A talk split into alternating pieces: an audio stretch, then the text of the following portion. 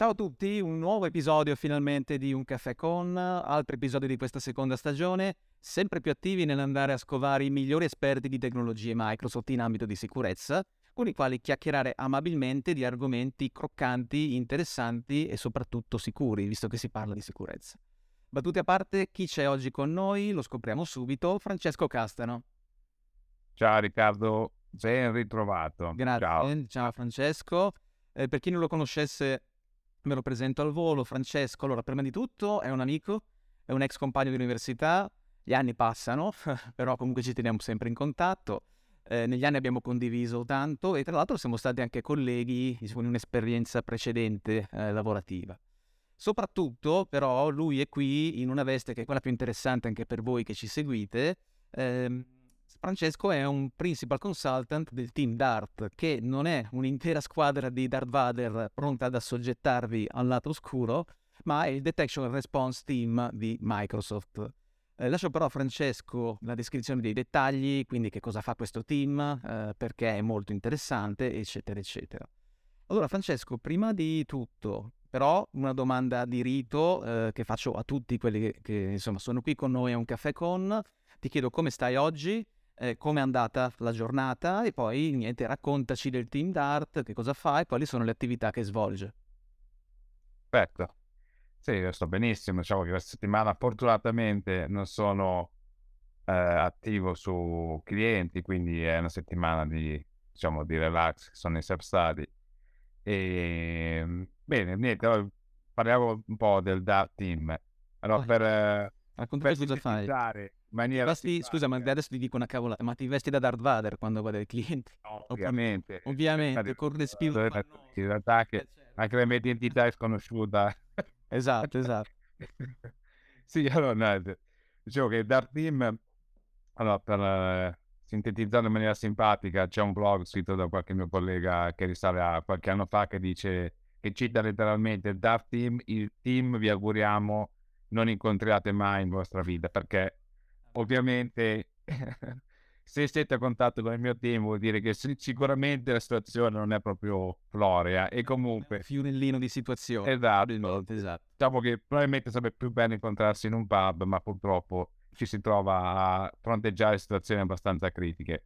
Diciamo che DART è l'acronimo di Detection and Response Team, quindi sostanzialmente il mio, cioè all'interno di Microsoft c'è una divisione eh, che si occupa proprio di fare incident response, quindi indagine ad ampio spettro su eh, infrastrutture eh, che sono state comunque compromesse o, diciamo così, a seguito di un confermato eh, incidente di sicurezza o sospetto incidente di sicurezza. Okay. Quindi passo un po' a grandi linee. Diciamo che il nostro obiettivo comunque non si limita solamente a, diciamo così, a fare l'indagine sul mondo Windows, ma nel mio team abbiamo anche esperti del mondo Linux, quindi compriamo Uh, sia in realtà Linux che Windows, e laddove, diciamo così, che l'obiettivo primario è riuscire a trovare quale sia stato il paziente zero o il vettore utilizzato dall'attaccante per accedere all'infrastruttura, uh, però sappiamo benissimo che purtroppo non è sempre possibile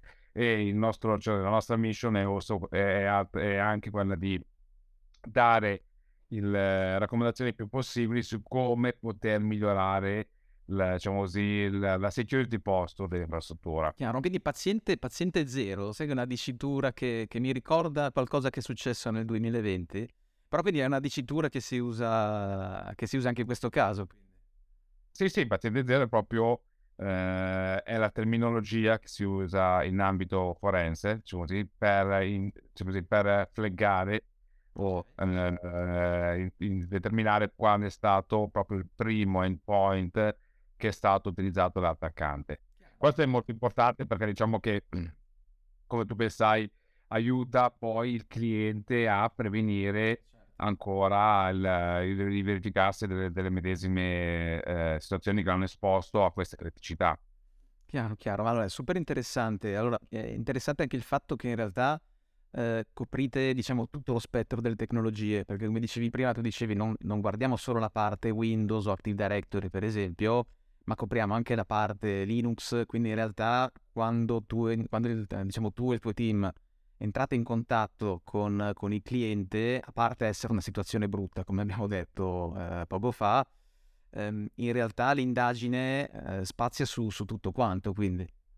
Sì, sì, sì, esatto. Diciamo che poi noi, allora, come bet- noi cerchiamo di sfruttare tutti i log che sono a nostra disposizione. Diciamo che noi come prassi, come interveniamo, andiamo a distribuire una serie di tool che sono proprietari di Microsoft, che ci permettono di avere, diciamo così, una visione storica di quello che è successo su tutti gli endpoint, quindi endpoint okay.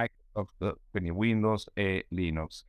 Poi ci avvaliamo di una serie di tool che sono tool uh, uh, tendenzialmente Microsoft Defender for Endpoint e Microsoft Defender for Identity, che ci danno invece la possibilità di vedere in real time quello che succede nell'infrastruttura, perché eh, purtroppo diciamo così che gli attaccanti, sai, che utilizzano tecniche molto sofisticate. Eh, sì, sì, sì. E ma ormai sono diventati, ripete... sono diventati bravi, sono, sono diventati sì, quelli, sì, sì. Insomma, sono top. Cioè, ormai, cioè, se, se, ormai dobbiamo pensare agli attaccanti come vere e proprie organizzazioni criminali. Se pensi che comunque hanno violato i siti istituzionali di quali tipo il Pentagono, Casa Bianca, eh, cioè ci rendiamo conto che non stiamo parlando con... Eh, non, non stiamo a fronteggiare il classico nerd... Eh, che tenta l'attacco di torso. Beh sì, no, nell'immaginario collettivo è qualcuno col cappuccio che, che potrebbe assomigliare un po' al tuo, quindi poi mi sì, spiegherai perché questo cappuccio, no, sto scherzando.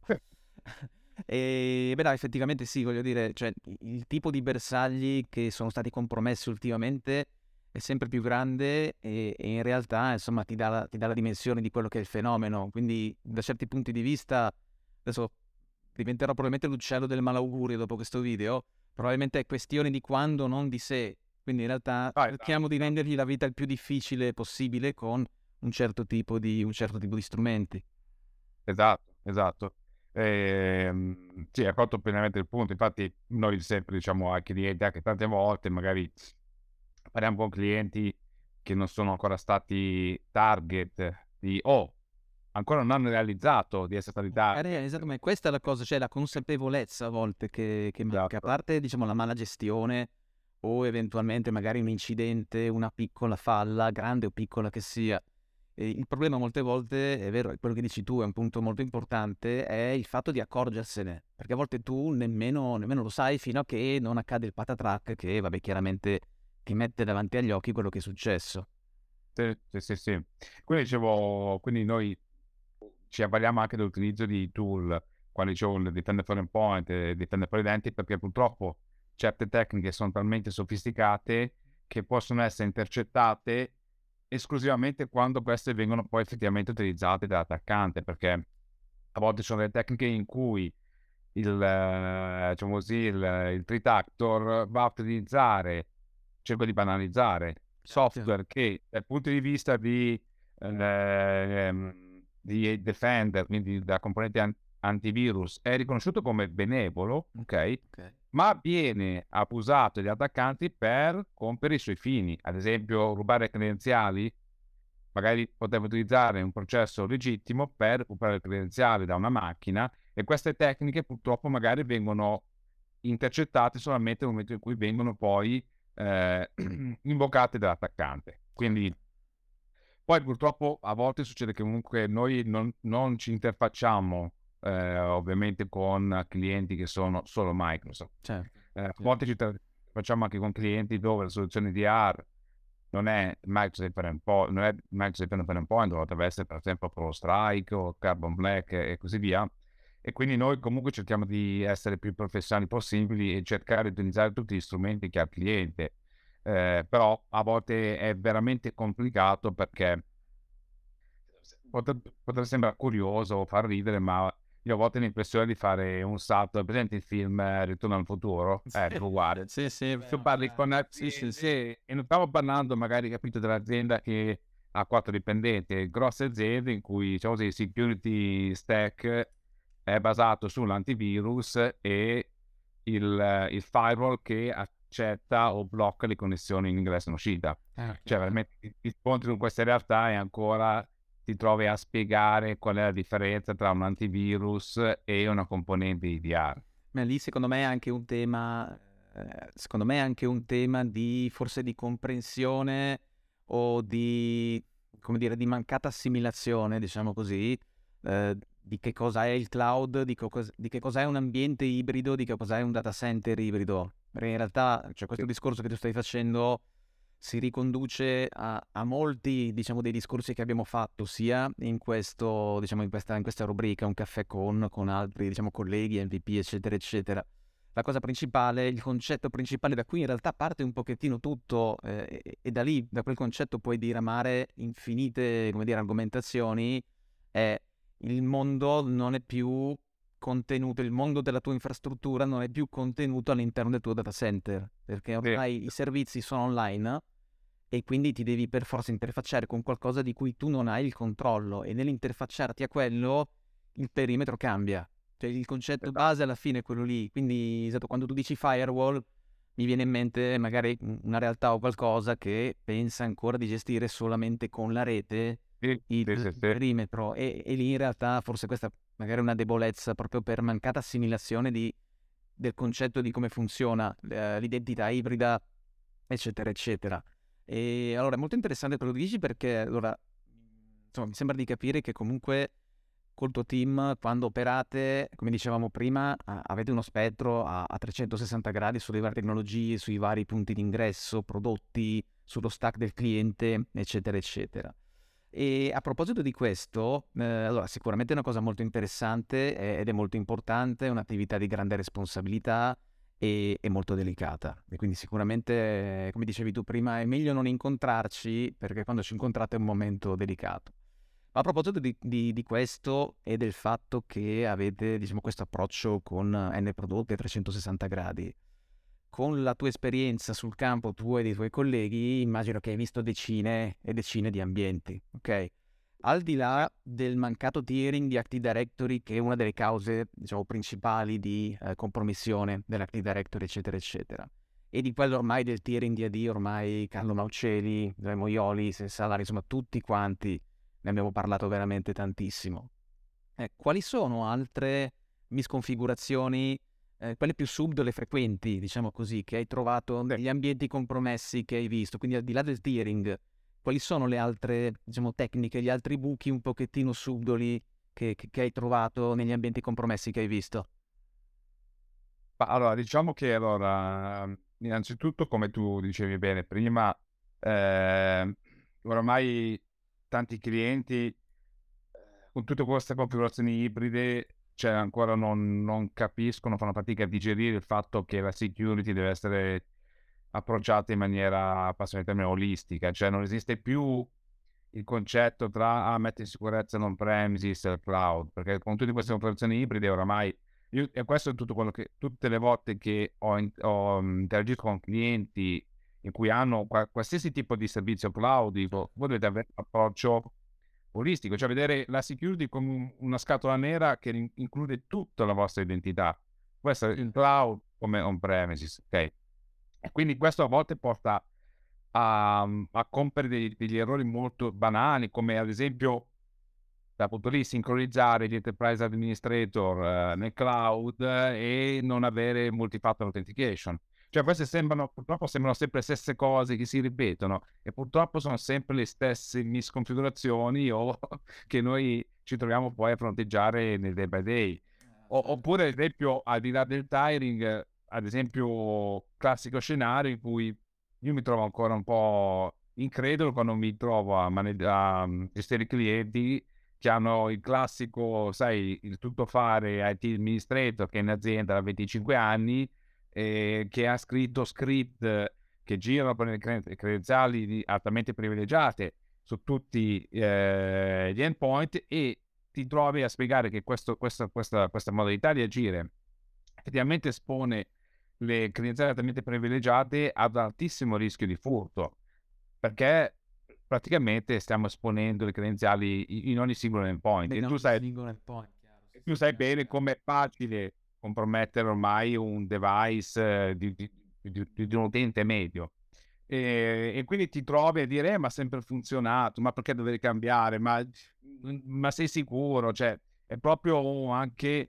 un, un problema di mentalità, perché poi a volte noi diciamo va bene, ha sempre funzionato, ma nel momento in cui noi facciamo un'indagine, per noi è fondamentale, ma non solo per noi, ma anche per i clienti deve essere fondamentale, riuscire a discriminare quando un evento deve essere considerato come sospetto o malevolo o quando no. Chiaro. Quando tu hai, molto banalmente, io vado a vedere i logon degli, degli, degli utenti altamente privilegiati e ne trovo in un'ora, vedo un migliaio di logon, sfido chiunque a poter determinare se l'evento X su mille è, male- è legittimo. È legittimo. Esatto. No. Cioè non hai una baseline con cui poter definire veramente quando la tua azienda è sotto attacco o meno. Oppure un'altra, una, un'altra cioè, problematica grossa, al di là della controllazione di Active Directory, diciamo così, è proprio la mancanza di non, di non, cioè, diciamo così,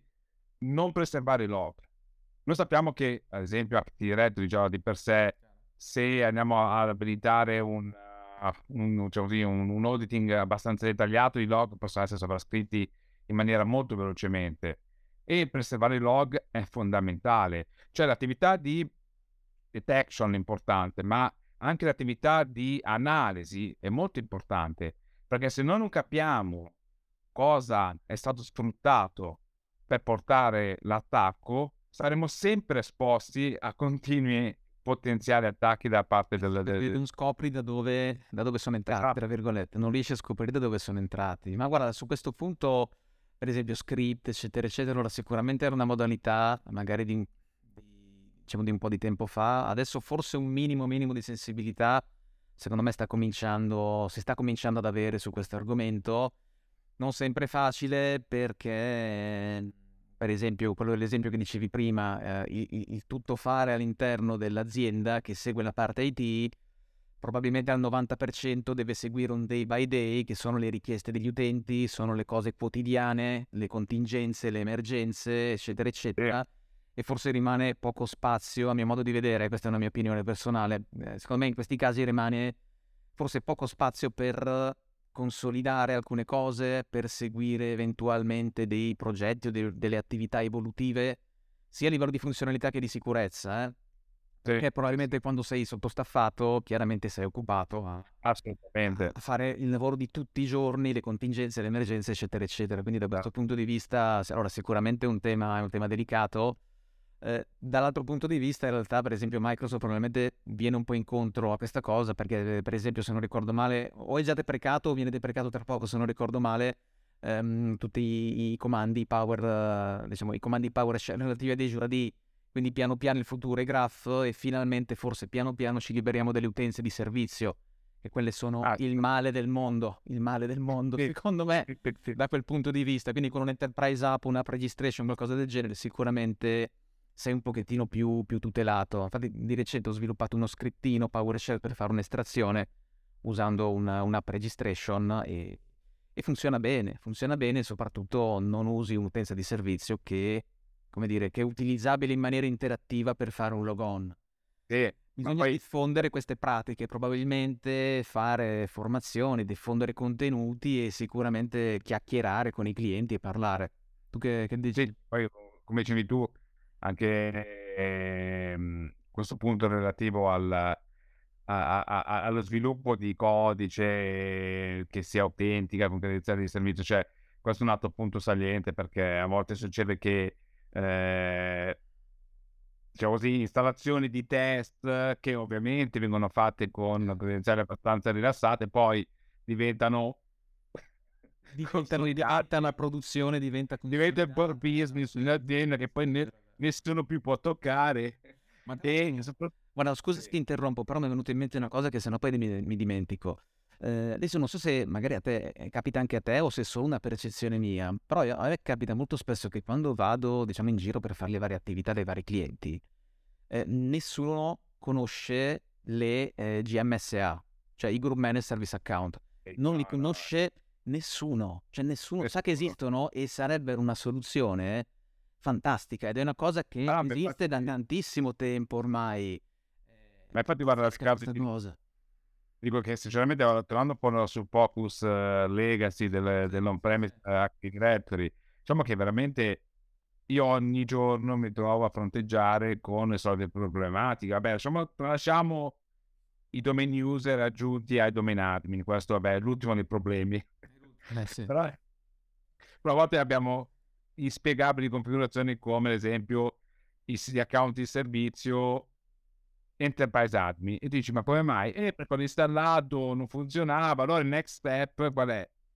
Non è cercare magari di fare un troubleshooting o magari interfacciarsi con il fornitore, farsi dare delle specifiche un po' più, diciamo così, dettagliate su come configurare. Beh, sì, no, soprattutto sulle spese, esatto, chiaro, funziona, va bene così, esatto, ci vorrebbe documentazione, esatto, che è più chiaro, chiaro. Sì, sì, sì. E poi un'altra problematica, che è un altro argomento molto importante che tu hai toccato prima, è anche le, la mancanza di skill. Noi ovviamente diciamo così che adesso, ma sia come Microsoft ma come gli altri vendors, comunque abbiamo rilasciato un sacco di nuovi tool, portali e, e molto rapidamente, e a volte, come dicevi tu, mi trovo a fronteggiare team che dovrebbero fare attività di S O C e in realtà si trovano sempre spaesati, cioè non hanno, cioè sanno come interpretare un alert, per esempio il classico pass the hash eh, okay, su Identity, poi dopo da lì a capire qual è il next step o cosa devono fare, vedi che sono persi. Quindi noi come obiettivo, come d'arte, è anche quello di evidenziare laddove eh, vediamo che c'è un, un security framework che non è proprio consistente, da aiutarli e a fargli capire che devono migliorare su certe tematiche, anche perché, diciamo così, durante le sessioni di outbrief, che sono quando noi andiamo a presentare l'esito dell'analisi, okay, noi te- tendenzialmente ci interfacciamo magari con gli executive o con i C-level person de- de- dell'azienda, e lì eh, c'è molta attenzione, perché soprattutto negli incidenti che hanno avuto un grande impatto anche a livello mediatico, perché okay, tu sai che ci sono casi noti di aziende che l- l'attacco è stato reso pubblico e questo ha avuto un grandissimo Ma impatto. Mediatica grande, no? Certo, sì. Esatto. E ovviamente il primo obiettivo delle persone ad alto livello è cercare di capire, oppure capire cosa è venuto a mancare all'interno dei loro processi e come poter migliorare. E quindi noi cerchiamo non solo di dare analisi tecnica e dire sì, va bene, abbiamo visto l'utilizzo ad esempio del Cobalt Strike per fare comunicazioni con I P remoti, ma è molto importante, diciamo, in aggiunta a questo abbiamo, nel nostro modesta opinione, dovreste migliorare un po' magari anche la gestione dell'incidente, perché abbiamo visto che a fronte di questo alert non è stata intrapresa questa e questa azione. Quindi diciamo che noi come D A R T facciamo un po' anche da eh, evangelizzazione. Sì, diciamo, prendete per mano. Allora mi viene da dire, a me viene da dire, ok, perfetto, è una situazione delicata, siamo qui, è successo qualcosa di, di, di brutto, eccetera, eccetera, i problemi sono questi, però anche vi prendiamo per mano e vi aiutiamo a, a capire come evitare che si ripeta in futuro, come migliorare, eccetera, eccetera. Cioè, questo mi sembra l'approccio, insomma, mi sembra di aver capito perlomeno. Infatti noi come, come team comunque lavoriamo in maniera sinergica con altre divisioni, una di queste è il Compromise Recovery, con cui avete già parlato con eh, Marco Gualdoni. Ok, sì, sì, e, certo. E, quindi diciamo, perché poi ci sono delle situazioni, ad esempio del cliente che magari è sotto attacco ransomware, noi come D A R T ci focalizziamo principalmente magari sull'attività di indagine, e il team di, di Compromise Recovery in maniera parallela aiuta il cliente a Uh, restaurare i servizi critici per la propria infrastruttura. Okay, no. Quindi sì, sì, sì, è, è un team che comunque si, si, si, si interfaccia con tante diverse divisioni, diciamo. Ma guarda, allora, come ti dicevo prima, sicuramente un lavoro super interessante, eh, delicato, e eh, allora noi abbiamo avuto adesso forse un quarto d'ora, venti minuti, non so quanto abbiamo parlato, perché poi insomma sai, si chiacchiera, è interessante, e quindi non ho neanche guardato l'orologio, non so quanto abbiamo fatto sinceramente, quindici venti minuti, quindi forse è stato un po' più di una pausa caffè, ma in realtà mh, è stata super interessante, e eh, per quanto poi tu puoi parlare eccetera eccetera in pochi minuti, probabilmente non è facile trasmettere l'importanza di questo tipo di lavoro. Uh, io, diciamo, insieme a te, noi speriamo di esserci riusciti in questi minuti, in questa bella chiacchierata che abbiamo fatto, e, però insomma la nostra pausa caffè è terminata, e quindi io ti ringrazio, ti ringrazio davvero tanto, magari ci rivediamo, allora, magari ci rivediamo per una birra tra compagni di università, no? Che è un bel po' che non la facciamo, insomma da prima della pandemia, secondo me che, che, non, che non ci beviamo una birra tutti quanti insieme, e per il resto no, magari insomma ci rivediamo anche per una chiacchierata, magari sempre qui sulla nostra community, Volentieri. Beh, io ti, ti ringrazio, ti ringrazio veramente tanto di, di essere stato con noi. Grazie a te. Ciao Riccardo. Ciao, allora a tutti voi invece un grazie per averci seguito. Se non volete perdervi neanche una puntata, iscrivetevi alla nostra community su LinkedIn, al nostro canale YouTube, o se preferite ascoltare potete ascoltarci su Spotify o su Google Podcast. Tutti i riferimenti su LinkedIn oppure qui sotto in descrizione. Se state vedendo il video su YouTube, che dire, alla prossima puntata. Ciao a tutti, ciao Francesco e ciao ancora a tutti. Ciao. Ciao.